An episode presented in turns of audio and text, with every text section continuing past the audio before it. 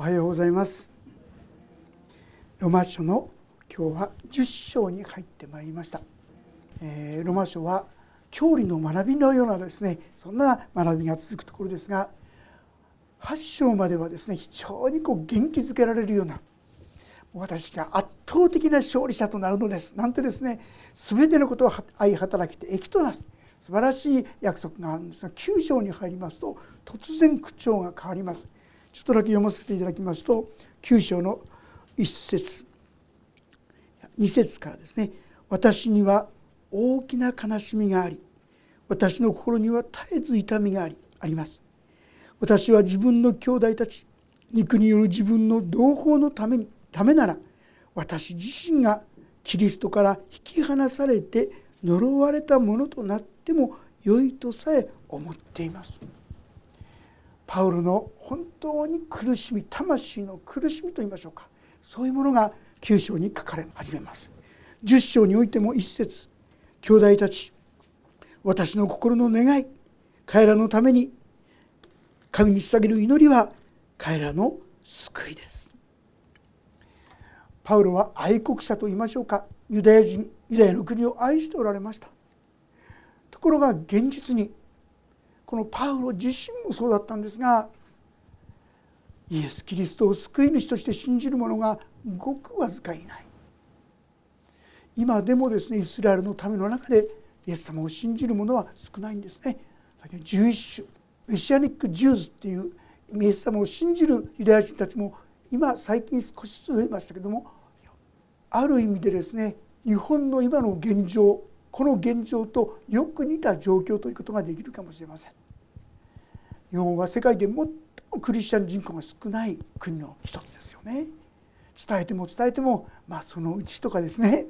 いい話だ、そこ止まりですね。それ以上の本当に見救いに預かるってとこまでいかない。なぜなんだろうか。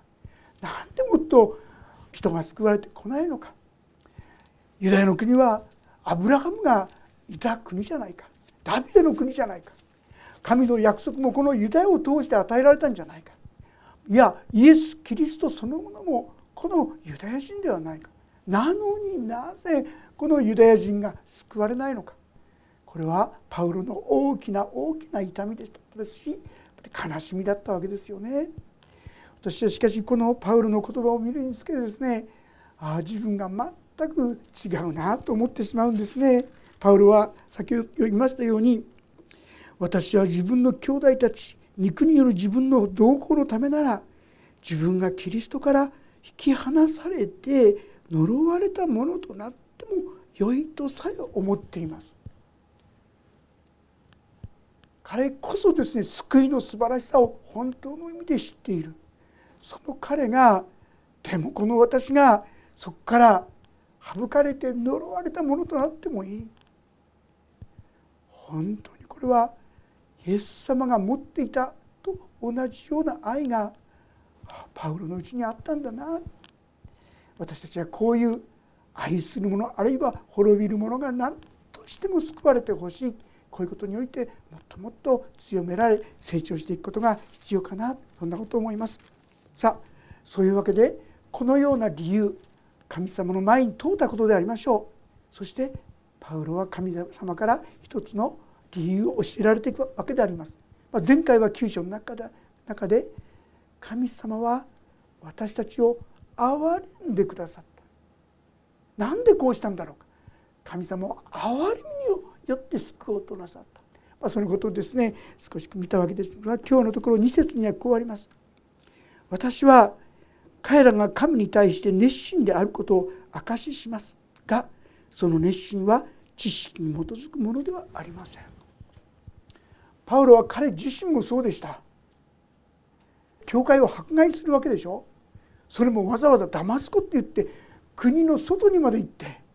そしてユダヤ人、イエス様を信じた人たちをですね、迫害するという。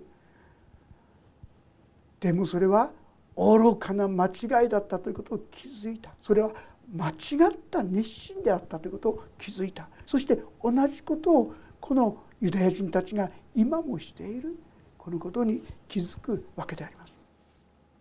実はこの間ですね、スマホで見てましたらですね、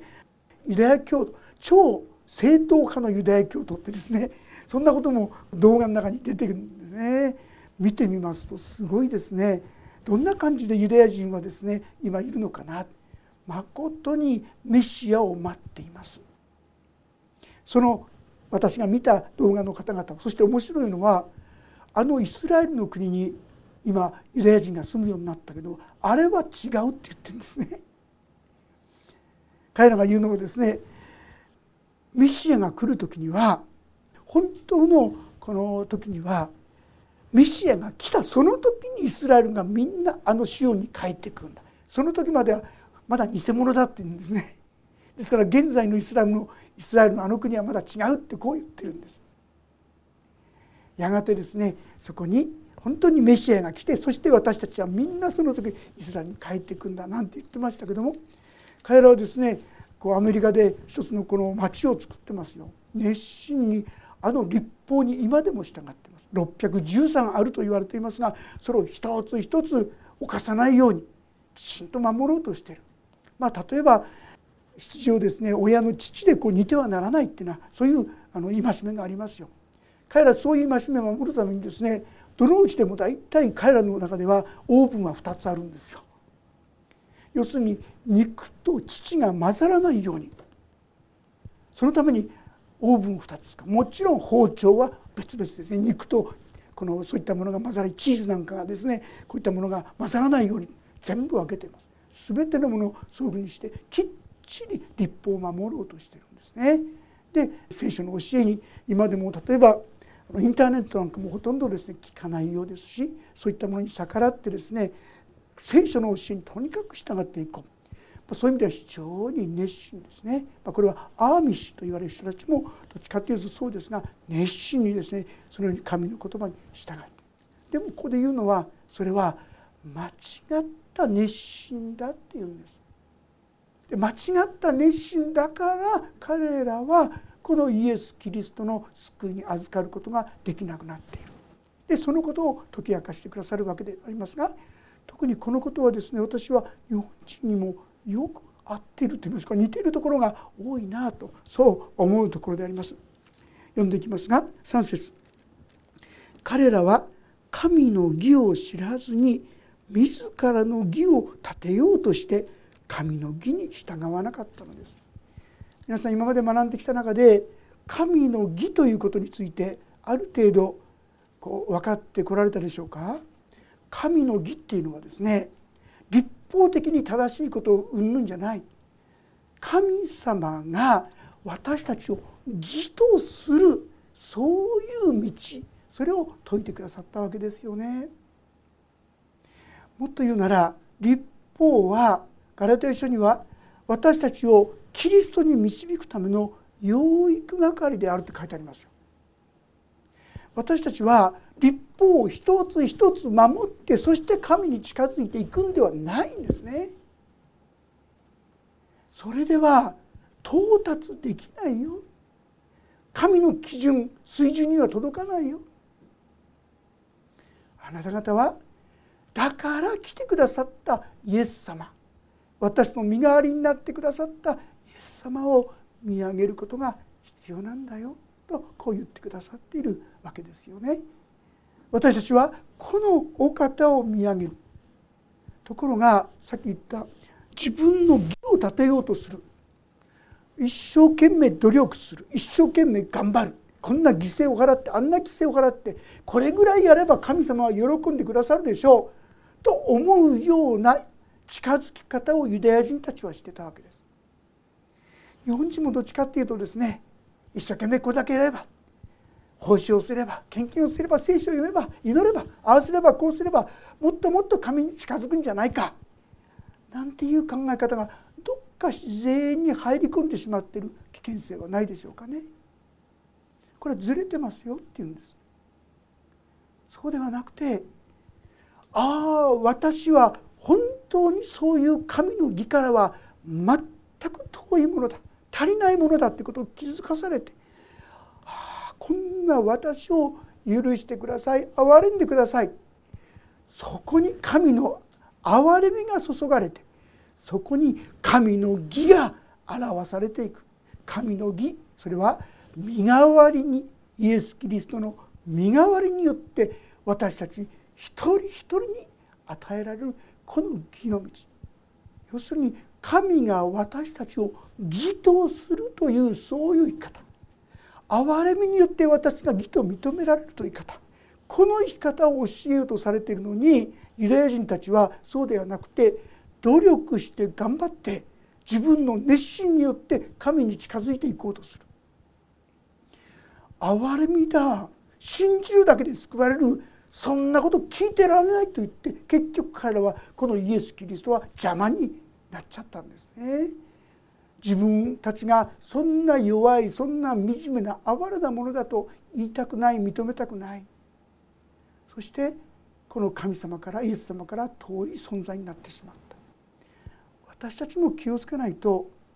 なんか自分の努力や頑張りで神の前に正しい生き方をする、立派な生き方をする、これが正しいクリスチャンの生き方であるかのように間違って取ってしまう危険性があるかなと思うんですね。私たちができるのは、ただ神様の憐れみ、恵みによって私たちは義とされるんだということにしっかりと立たせていただきたい、そういうものであります。そして4節にここにこう書いてあります。律法が目指すものはキリストです。なんかわけわかんなくなりませんか？律法が目指すものは何なのか、それはキリストですってこう言うんです。律法っていうのは、ああしなさい、こうしなさいってこう言ってるか、そうではない。先ほどお話しましたように、律法はさあそれがあなたにできないでしょうということ、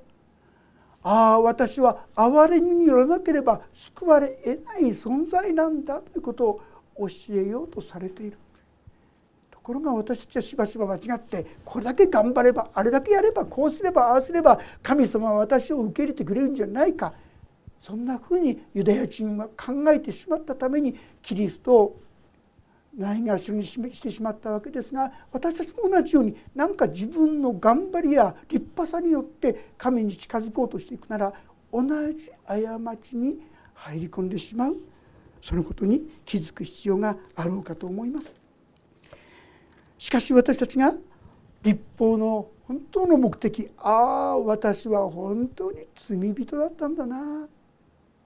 そのことに気づいて、そしてイエス様の許しを受け取るなら、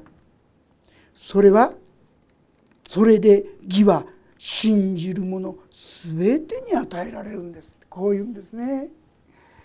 皆さん、イエス様と若き止める青年のお話を覚えていらっしゃいますか？永遠の命をいただくためにはどうしたらいいんでしょうかってイエス様のところに行ったわけです。真面目に真剣に求道したわけです。今までも熱心に613のですね、この戒めを守ってきたことでしょう。さらに何をしたら、その時イエス様は律法を守ることです言われたんですね。で、そういうことなら私やってますって彼は言えたわけですよね。先ほど言った超正統派のユダヤ人たちも、私たちは613の律法を守ってますと言ってました。すごいなって思いますね。私たちだったら守ってないことだらけですよね。でも彼らはそのように言えたんですよ。でもね、本当ですかと問われると、これ微妙だと思いますよ。止める青年は私守ってますって言ったわけです。それでイエス様は言ったわけですね。もし本当に守るって言うんだったら、あなたの持っているものを全部売り払って、そして貧しい人たちに与えて、そして私についてきなさいって言った時、どうしましたか？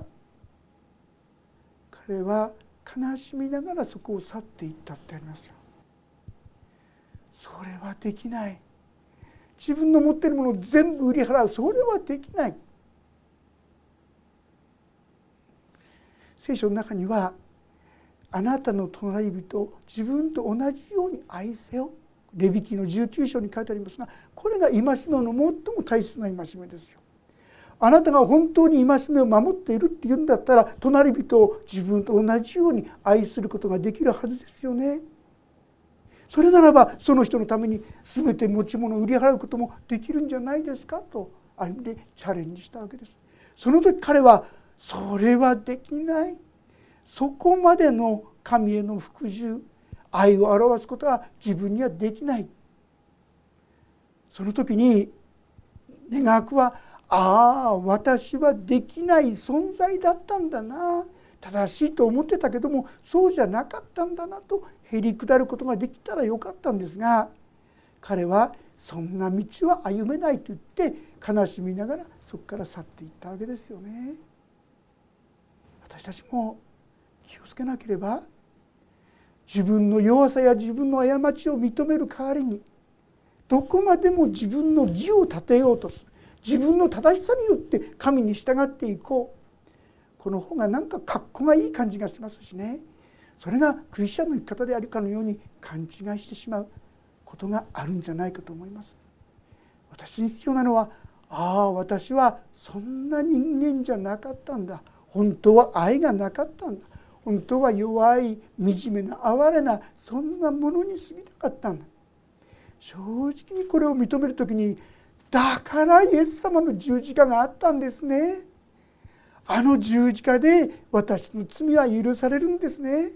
私のいろんな愚かさも失敗もみんな大丈夫なんですねと言って神様感謝しますという生き方がそこに開かれていくわけでありますが、自分の律法、自分の正しさを誇っていた彼は、止める青年はなかなかそうでしたと言うことができなかった。いかがでしょう。でも私たちもそういうところが案外あるんじゃないでしょうかね。私はやってる、ちゃんとやってる。そうではなくて、神の目から見たら本当にできない存在だ。こんなことを正直に素直に認めていくことができたらなんと幸いでしょうか。私はイエス様がですねお話してくださったお話、神殿に来てですね祈った2人の祈りのことを歌詞がとても好きなんですね。1人はですね主税人です。主税人というのは金のためだったら何でもやるって人としてあえて言うならね、ですから主税人は平気で人の決まりの2倍3倍の税金を取り立てて自分の懐に入れていく、そんなことをする人。ユダヤ人からは人でなし、もう売国奴、そんなふうに思われた存在。その彼は自分のその姿を見ながら、もはや神の前に自分は祈る資格もないと、顔を天に向けようともせず自分の胸を打ち叩きながら、こんな罪人の私を憐れんでくださいと彼は祈りましたよね。それに対してそのそばにいたパリサイ人、彼は神様、私はあなたの前に本当に歩むことができることを感謝します。私は週に2度断食し、あるいは施しもするし、本当にそう歩めることを感謝します。ことにこの主税人のようでないことを感謝しますなんてですね、感謝はいいですけども、そんな祈りがパリサイ人の祈りでしたね。彼は自分ではやってる、自分は立派だと思い込んでたわけですが、そこのところに何て書いてあるんですか。誰が義と認められて書いたでしょうか。わざわざパリサイ人ではありませんっていうんですね。こんな私を憐れんでくださいと言った彼こそ神の前に本当に義とされて、神の恵みに生きる、そういう存在になった。ああ私は自分がそういうものだったんだと気づかせていただくことがどんなに大切かと、そう思うのであります。5節、モーセは律法による義について、律法の掟を行う人はその掟によって生きると書いてあります。律法をそのまま受け取るなら、613のその決まりをきちんとやってるなら自分は救われる、天国に行けるとそう言えるでしょう。でもこのことはですね、別な言い方をしますと、610に守っていてもたった最後の一つできなかったらもうダメでしょ。とするならば、本当に救われるような人はいるんですか。ローマ書3章の中にありますが、私たちは皆神の栄光を受けることができないものになってしまっている。みんな罪人。でも神様はそんな私たちに別の道を備えてくださった。あれを一生懸命、これを一生懸命、自分の力と自分の栄光のために、自分を誇るためにやってきた、そういう生き方ではない。6節にこうあります。しかし信仰による義はこう言います。あなたは心の中で誰が天に昇るのかと言ってはならない。それはキリストを引き下ろすことです。また誰が深みに下るのかと言ってはならない。それはキリストを死者の中から引き上げることです。では何と言っていますか。御言葉はあなたの近くにあり、あなたの口にあり、あなたの心にある。これは私たちが述べ伝えている信仰の言葉です。この言葉はですね、実は新明記からの引用なんですが、そのところをちょっと読んでみたいと思います。新明記の30章11節からちょっと読ませていただきます。369ページです。新明記30章の11節読ませていただきます。誠に私が今日あなたに命じるこの命令は、あなたにとって難しすぎるものではなく、遠くかけ離れたものでもない。なんか神に近づくために、神に受け入れられるために、神に喜ばれるために、ああやってこうやって難しいことを言って、そういうことじゃないんですよっていうんです。12節。これは天にあるわけではないので、誰が私のために天に昇り、それを取ってきて私たちが行えるように聞かせてくれるのかと言わなくてよい。またこれは海の彼方にあるわけではないので、誰が私たちのために海の彼方に渡り、それを取ってきて私が行えるように聞かせてくれるのかと言わなくてよい。まことに御言葉はあなたのすぐ近くにあり、あなたの口にあり、あなたの心にあって、あなたはこれを行うことができる。私たちはですね、神様の前に、神様に受け入れられるために、もっときちんとこういうふうにして、ああやってこうやって立派な生き方をしていくことが、神に近づく道、神の恵みに預かる道だとこう考える。でもそれは自分の立派さによってですよね。自分の頑張りによってですよね。そんな難しいもんじゃないよ。もうその立派な方が今やこの地に下ってくださった。この方を信じるなら、そんな難しいことしなくても、それだけで救われるんですよ。あるいはですね、海のことをこう言ってましたけども、これは地の底に下ったもの、地獄に行く、ああこんなことやったら地獄に行っちゃうんじゃないか、そんなこと心配する必要ないよ。どうして？だってイエス様もその地獄に行ったんだよ。そしてその地獄で裁かれたんだよ。裁かれただけじゃなくて、そこから今やよみがえったんだよ。そのよみがえった方が今あなた方と共にいる。実は私たちが、イエス・キリストは私たちの罪のために死んでくれたんだ、こういうことを信じることができるっていうのは、これは私たちのうちに聖霊が働いてくださったからですよね。私たちが、イエス様は私のために身代わりに死んでくださった、これを信じただけでその罪が許されて、そしてその人のうちには神の御霊が注がれるようになった。結果として今私たちは、神の言葉が、神の思いが私たちの心に、私の唇に、私に意と近い存在となってくださった。これみんな神様の御業。イエス様が十字架にかかって、そして死んで、死んだだけではない、その死を打ち破ってよみがえってくださった。だからなんですよ。ここにですね、9節のところに、なぜならもしあなたの口でイエスを主と告白し、あなたの心で神はイエスを死者の中からよみがえらせたと信じるなら、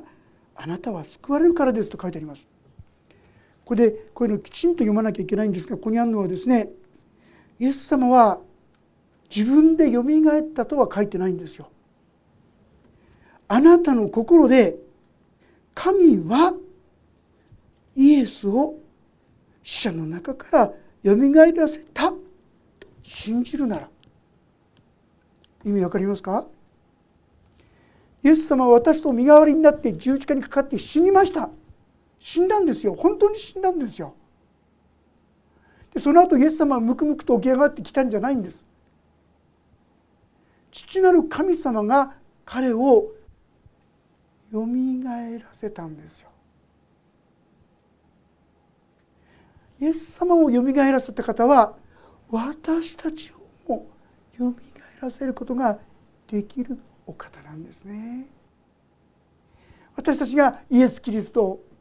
単純に我が救い主として信じるときに、私たちの罪は許されて、私の心には聖霊が宿って、私たちは新しい生き方ができるようになったんですよ。頑張って努力して自分の熱心や自分の立派さで神に近づくんじゃないんですよ。私たちはよく変えられたので、ああ感謝します感謝しますと言って神様を喜んでいる時に、いつの間にか優しい人、親切な人、真実な人に変わっていく。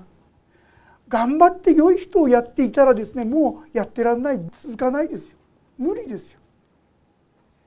でも私たちが、ああこんな私のためにイエス様は死んでくださった、なんていう感謝なことなんだろうか。そしてイエス様をよみがえらせてくださったように、私をもよみがえらせて新しい命に生かしてくださるんだ。単純にそれを信じるときに、私たちも内側から新しい力をいただいて変わっていくことができる、こういう道を備えてくださったと、こういうことなんですね。ですから先ほど言いました、天に行って立派なことを積み上げて、立派な行いを積み上げて神に、そんな難しいことを言ってるんじゃない。ああ自分はですね、こんなバカなやつだからもうひどい目にあっても当然なんだ、苦しんで当然なんだ、そんなことを言わなくてよろしい。イエス様が天から下ってくださった、あるいはその罰を受けてくださった、いやそればかりか、そこからよみがえらせてくださった、その力を持って私たちに来てくださった。あなた方はこのイエス様を信じるだけでこの恵みに預かるんですよと、口酸っぱくと言いましょうか、語るわけであります。人は心に信じて義と認められ、口で告白して救われるのです。皆さん、聖霊様が神様の憐れみによって私たちに近づいてくださる時に、私を選んでくださる時に、私の中に、ああイエス様は私のようなもののためにも死んでくださったんだなということを信じることができるようにしてくださる。これは聖霊なる神の働きです。そしてそう思った人はもう一歩、今度は口で告白して救われるのですとあります。いい加減にするんじゃなくて、私は本当にイエス様が私のために死んでくださったことが分かりました、これから私はイエス様あなたに従います、そう表現することが口で告白すること、いいんですね。ペテロの手紙の中には誓いだって書いてあります。聖なる誓い、私はもう他の神々やいろんなものに頼るんじゃない、私はイエス様だけにこれからは従って歩みます、その自分の決意、誓約、それが洗礼だってこう言ってますよ。私そういう意味で、ああイエス様は私のために死んでくださった、私はこれから弱いけど自分ではできないけどイエス様あなたと共にあなたに従っていきたいです、そう告白するなら、聖書はこう言っています。この方に信頼する者は誰も失望させられることはない。こんな弱い者のために死んでくださったイエス様に頼る者は失望させられることがないとでも思いませんか？そして皆さん失望してませんか？イエス様を信じたのにちっとも変わっていかないんだよね。イエス様と共に歩んでるはずなのに心は相変わらずどす黒くってひどいんだよね。それはね、どっかで思い違い、間違った熱心の道に入り込んじゃったからじゃないですか。自分の頑張りでもっとこうしなければああしなければという、立法の世界、立法主義の世界に入り込んじゃったからじゃないですか。私に必要なのは、こんな私のためにイエス様はなお十字架にかかって死んでくださった。いや、死んでくださっただけない、そこからよみがえらせてくださった。その同じ恵みが私にもある。こんな神の慈しみ恵みをもし私が素直に受け取っていくならば、気がつくと自分が変わっていく、変えられていく、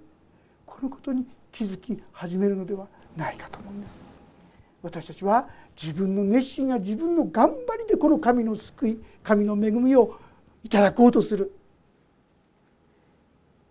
ちょっと違うんですね。これは間違った熱心なんです。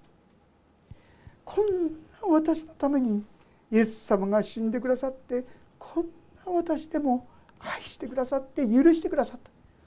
このことをしっかりと受け取ることにおいて熱心にならせていただきましょう。その時に私のうちに失望させられることがない、この神様の恵みに強められ成長していくことができると、こういうことであります。そしてユダヤ人とギリシャ人の区別はありません。同じ主が全ての人の主であり、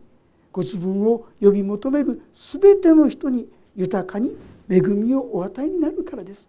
主の皆を呼び求める者は皆救われる。皆さん、あなたの中に例えばアメリカ人はですね、日本人よりも信仰深い人になれるんじゃないかとかね、もうちょっと良い人になれるんじゃないと、そんなことどっか間違った印象を持っている人いませんかね。あるいはあの人はとってもいい環境に生まれたから、だからすくすくとですね、神様にあって恵みにあって成長していけるんだとかね、関係ないって言うんです。ユダヤ人だギリシャ人だ、区別はありません。同じ主が全ての人の主であり、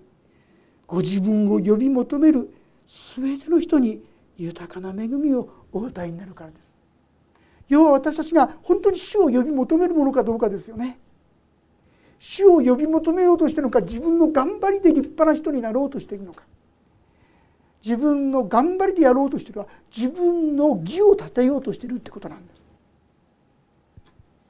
私が受け取るべきは、イエス様の十字架によって私たちは許され、義とされている、この道なんですね。この道を求めていくときに、私たちは変えられていくし、失望させることない。主の皆を呼び求める者は皆救われる。私たちはこの恵みの道をですね、共に歩ませていただきたい。神様、そういう命、そういう恵みに私たちを導いていてくださるということであります。一人の方のですね、証しで今ちょっと読ませていただきますけれども、彼女が実はお医者さんからあと半年ですという予防宣告をされたそうです。で、そのことをですね、牧師に言いに来たそうですね。余命半年です。ところがあまりにも穏やかな表情で淡々と話されたので、牧師がびっくりして尋ねたそうです。どうしてそんなに平静でいられるんですか？彼女の答えはこうでした。先生、私は特別な信仰者ではありません。普通の信仰者です。でもこの時ほどクリスチャンでよかった、信仰を持っていてよかったと思ったことはありません。事実は、彼女は医師から厳しい告知を受け止め、何ら動揺することのない自分自身に驚いたと言っているんですね。立派になろうとしたんじゃないんですね。平静でいようとしてるんじゃないんです。それを聞いた時に、なんと不思議な心が動揺しないものが自分の中にあることにびっくりしたっていうんですよ。神の恵みっていうのはそういうものなんですね。神様はこういうものを私たちに備えてください。頑張ってじゃないんです。単純にそうじゃない私なんです。だからイエス様が十字架にかかって全ての罪を背負って、そして処理してくださって、そしてそこからよみがえってくださったんですね。このことを単純に信じ受け取るときに、私の心には揺るがないものが与えられていく、こういうわけであります。彼女は半年って言われたんですが、そんな気持ちになったからもあるでしょうか、2年間生かされたわけですが、息を引き取られる3日前に病床で撮られたビデオメッセージが召された後の日曜日の礼拝で流されたそうです。そこには、私は本当に幸せでした、ありがとうと語る本人のメッセージが収められていた。彼女は死に飲まれたのではなく、死を乗り越えたのですと、このように記されています。皆さん、私たちにはこういう命が与えられているんですよ。それを自分の頑張りや自分の立派さで何か得たかのように考えることによって、せっかく与えられているこの驚くべき恵みをないがしろにしてしまうかもしれない。ユダヤ人たちは、そんな恵みによって憐れみによって救われるなんて、俺たちの今までの犠牲は何だったんだ、努力は何だったんだと言って、イエス・キリストの御業を否定していったわけですよね。結果として彼らのうちに救いはなかなか来なかった。私たちは、ああ、自分は本当に弱い、愚かな過ちを犯すものだ、正直に認めて、だからイエス様が十字架にかかってくださったんですね。このことにしっかりと立って、神の恵みに共に生かされていきたい、そう思うんですね。外なる人は滅びれど、内なる人は日々新たなりと言葉がありますが、もし私たちが主の憐れみによって、こんな私がなお許され愛され受け入れられている、ここにしっかりと立ち続けていくならば、いつの間にか私の心もだんだんと穏やかな、また豊かなものにきっと変えられていくと思います。この恵みの道を、律法ではなくて恵みの道を共に歩ませていただきたいと思います。お祈りをいたします。天の神様、私たちはすぐに何か自分の頑張りや自分の立派さや、そんなことによって神の恵みや救いに預かれるかのような、そんな間違った考え方、間違った熱心に陥ってしまうことがあります。どうぞ私たちがただただ主の憐れみによって今自分があること、そしてイエス様の十字架は全ての罪の愚かさの贖いとなってくださったこと、そしてイエス様をよみがえらせたように、私たちをも主の体から新しい命の体へと生かさせてくださることを覚えさせてください。そして彼に信頼する者は決して失望することはないとありますように、この神の恵みをしっかりと受け取っていく我ら一人一人とさせてください。主イエスキリストの皆によって祈ります。アーメン。もうしばらくそれぞれにおとの祈りをお捧げください。